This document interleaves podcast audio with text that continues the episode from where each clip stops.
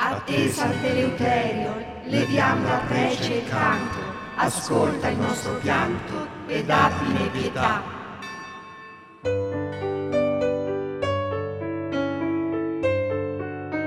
L'urlo si alza dalla folla festante durante la celebrazione del santo patrono di Arce, cioè io, Eleuterio. Il 29 maggio di ogni anno gli abitanti si radunano per assistere alla messa, al termine della quale la statua che mi rappresenta viene traslata in solenne processione in un tripudio di canti e fuochi d'artificio lungo un percorso di 4 chilometri dal santuario alla chiesa parrocchiale dei santi apostoli Pietro e Paolo. Lungo l'intero cammino, i cittadini di Arce, contriti e devoti, invocano la mia taumaturgica protezione per la città.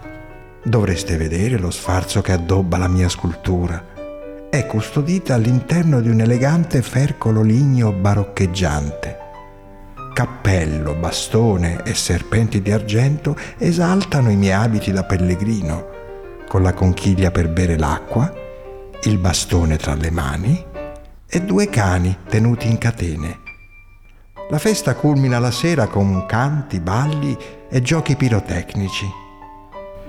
Tra le vie della città si odono risa, concerti e l'invitante odore delle ciambelle di Sant'Eleuterio tipico dolce di arce che si usa consumare durante la celebrazione. La fiera del paese, con le sue bancarelle ricolme, occupa ogni anfratto, allietando il viavai di cittadini e attirando folle di turisti curiosi. Credete non sia abbastanza? Un affascinante palio dal gusto medievale intrattiene gli spettatori con gare di tiro con l'arco e altri agoni.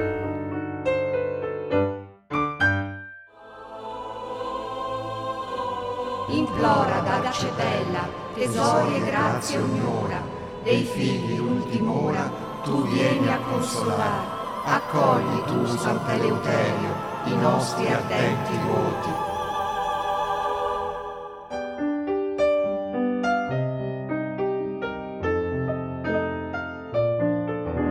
Anticamente venivano realizzate diverse cerimonie durante l'anno, specialmente durante i periodi di siccità. Quando non pioveva, si organizzavano processioni fino ad ottenere la grazia e per sollecitarmi si usava mettere in bocca alla statua una saraca, cioè la salacca, affinché col suo forte sapore di sale provocasse la mia sete. Che insopportabile saporaccio!